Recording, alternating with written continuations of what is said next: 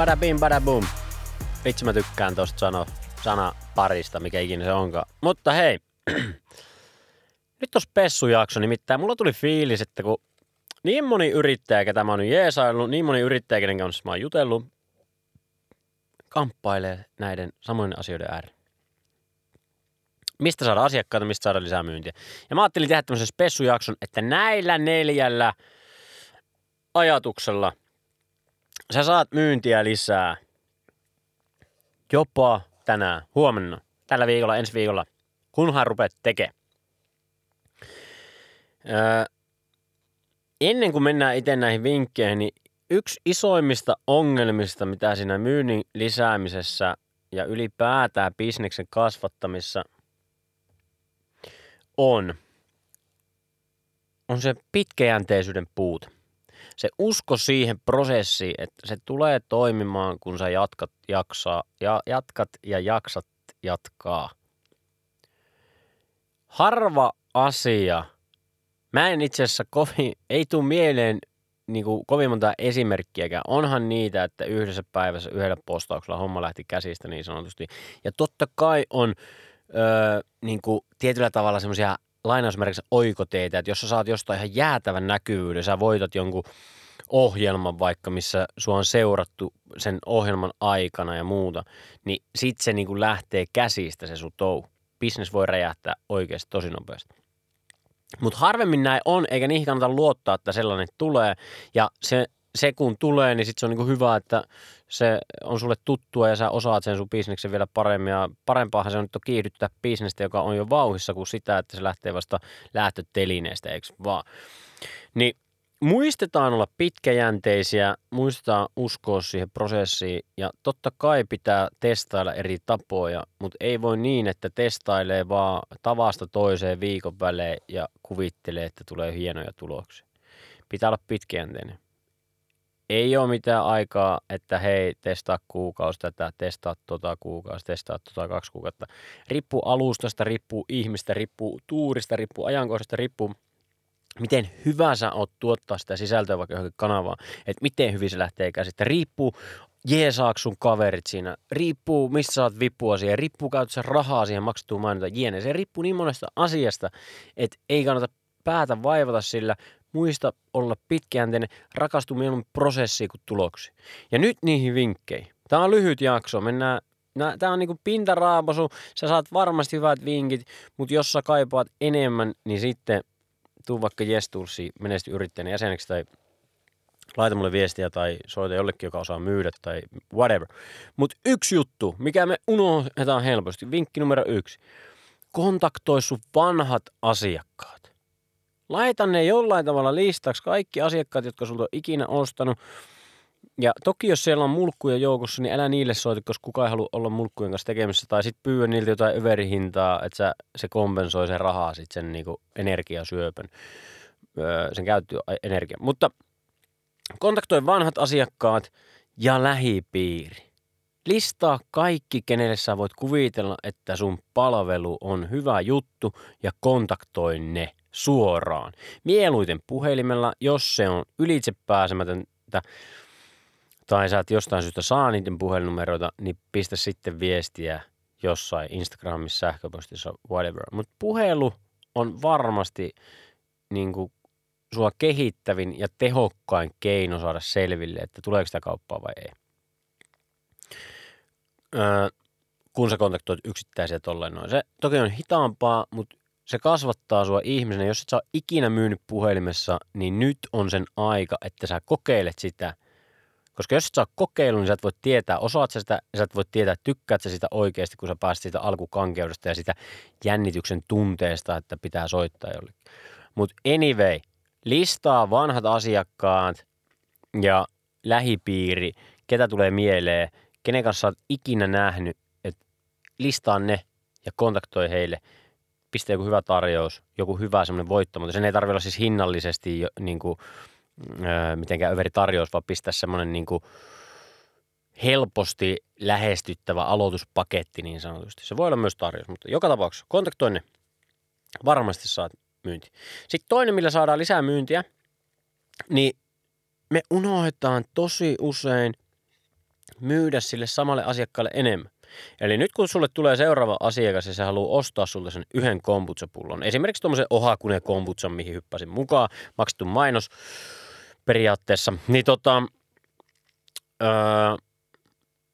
sen sijaan, että hän tulee meiltä hakemaan Panimolta yhden pullon kombutsaa, niin jos hänelle saataisiin myytyä laatikko jollain ajatuksella, että ei tarvitse niin usein käydä tai muuta, niin sehän nostaa sitä sun myyntiä ihan hirmuisesti. Ja sitten sen lisäksi, että se ostaa sen laatikon tota, hänen suosikkimakua berri, niin sitten myykin sille sen ajatuksen, että no hei, otappa tosta tota, niin perheelle tuommoinen Green Apple, että se toimii aika hyvin tota, vähän nuoremmalle päälle. Jolloin sä ootkin myynyt kaksi laatikkoa sen sijaan, että se ajattelee, että hän tulee hakemaan yhden pullon tai yhden laatikon. Saat ajatuksesta kiinni. Tai huoltoasemalla sen takia ne kysyy sulta sitä, että laitetaanko tuosta patukkaa, koska tosi moni tarttuu siitä tarjoukseen.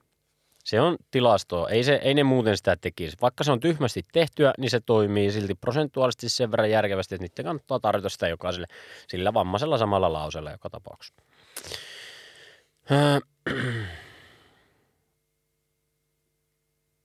Siinä vinkki numero kaksi. Ja kolmas. Sen sijasta, että kun mä käyn hieronnossa kerran kuukaudessa ehkä tällä hetkellä, jossain vaiheessa kerran viikkoa, niin sen sijasta, että mä käyn kerran kuukaudessa, niin mitä jos mä kävisinkin kerran kolmeen tai kahteen viikkoon? Eli tiivistetään sitä tahtia, kun asiakas tarvii sun tuotetta tai palvelua. Eli me pistetään se asiakas ostamaan nopeammin uudestaan. Tai toki sä voit no, myydä sille niin kuin pidemmän, niin kuin edellisessä vinkissä olet myyt enemmän, niin voit myydä sitten enemmän kerralla ja sitten se niin kuin käyttää sitä nopeammin jne. Mutta äh, hierojille, personal trainereille, kaikille, jo, joissa varataan aikaa, niin se on maailman helpoin kauppa, kun mä oon onnellisena hieronnan jälkeen ja sit sä kysyt, että no laitetaanko ensi viikolle vai sitä seuraavalle seuraava aika. Ja sit sä pyydät sen siihen kalenteriin saman tien. Se kauppa tulee todella hyvällä prosentilla maaliin. Versus se, että sä toivottelet hyvät päivän jatkot ja kattellaan syssymällään. Sitten mä varaan sen taas joskus kuukauden kahden päästä, kun mulla on sopiva hetki siihen kalenteriin. Okei, mulla on poikkeustapaus ehkä, mutta suurimmalle osalle siinä käy just näin, että sitten sitä varaillaan tosi pitkän ajan päästä, kun se oltaisiin saatu nopeammin se kauppa sinne kalenteriin. Siinä vinkki numero kolme. Ja sitten kiitos mun seuraajan tuttuni. Hän muistutti, kun mä tein tämmöisen somepostauksen, jossa että kolme tapaa myydä enemmän ja mä kuvittelin, että tässä on kaikki tavat, mutta hän sanoi, että no miten sitten sellainen, kun nostetaan hintoja. Erittäin hyvä muistutus. Nosta hintoja. Mä kerron tästä lyhyen tarinan. Me myytiin raakasuklaa workshoppeja, hinta on 29 euroa aikoina. Ja mua vähän ärsytti se, että kun ei sitä jäänyt hirveästi rahaa käteen. No sitten mun kaveri sanoi, että no mitäpä jos nostaisit hintoja se voi olla liian halpa. Ihmiset ei osta sen takia, plus sitten sulle jää enemmän rahaa, kun sä nostat hintoja. Me nostettiin 59 euroa hinta, ja arvatkaa mitä rakkaat kuulijat kävi. Sen sijasta, että me oltaisiin myytykin niitä vähemmän tai saman verran, niin me myytiin kappalemäärällisesti niitä tuplat. Ja koska hinta oli about tuplat, niin me käytännössä nelinkertaisesti meidän myynti vain nostamalla hintoja. Mikään muu ei muuttunut. Ihmisten mielikuva siihen tuotteeseen selkeästi nosti niin kuin tasoa. Ne kuvitteli, että ne saa rahoilleen vastinetta. Ne kuvitteli, että on nyt laadukkaampaa ja niin edelleen. Se otettiin tosissaan siellä markkinassa. Ja sitten me myytiin enemmän. Joskus pelkästään se, että sä nostat hintoja, voi olla avain siihen, että sä saat myös kappale määrällisesti myytyä enemmän. Ja sitten mikä ihaninta, niin sulle jää paljon enemmän katetta siitä, kun sä nostat hintoja. Tässä sulle neljä erittäin hyvää vinkkiä. Ja sitten mä vielä muistuttelen siitä pitkäjänteisyydestä. Ja älä sählää joka paikkaa. Kokeile jotain pitkäjänteisesti. Ja sitten kun sulla on resursseja ottaa siihen rinnalle joku uusi kanava, joku uusi tapa myydä, joku uusi markkinointitekniikka tai muuta, niin sit ota. Ja älä suunnittele liikaa. Suunnittelu on hyvästä ja on hyvää miettiä ennakkoon vaikka postauksia ja että kuinka paljon soittelet, puhelut ja muuta. Mutta älä suunnittele niinku kaiken maailman, että sit kun hän vastaa näin, niin minä vastaan näin. Ja sitten se sun aika menee siihen, että sä suunnittelet. Älä pakoile sitä tekemistä. Sun on pakko tehdä, jos sä haluat menestyä. Siitä ei pääse mihinkään. Sä et voi vaan suunnitella tekemisen kautta. Ja sitten jos sulla on aikaa ja sä pyörittelet peukaloita, niin kannattaako sun jäädä odottelemaan vai kenties kokeilla jotain? Näillä ajatuksilla myyvempää päivää. Toivottavasti sait tästä jaksosta jotain. Ja mikäli sun on haasteet asian kanssa, laita viestiä. Jos sä sait jotain tästä, laita viestiä, laita kommentti, pistä jakoon. Jaa tämä jakso jollekin semmoiselle henkilölle, joka haluaa myydä enemmän, mutta susta näyttää sivusta, että hän ei tee tarpeeksi. Ei muuta kuin inspiroivaa, raharikasta menestystä ja tsemppiä ja vaurastumista ja kaikkea muuta hyvää mammonaa, rahaa, rikkautta, pätäkkää tuota. Iloista aurinkoista päivää.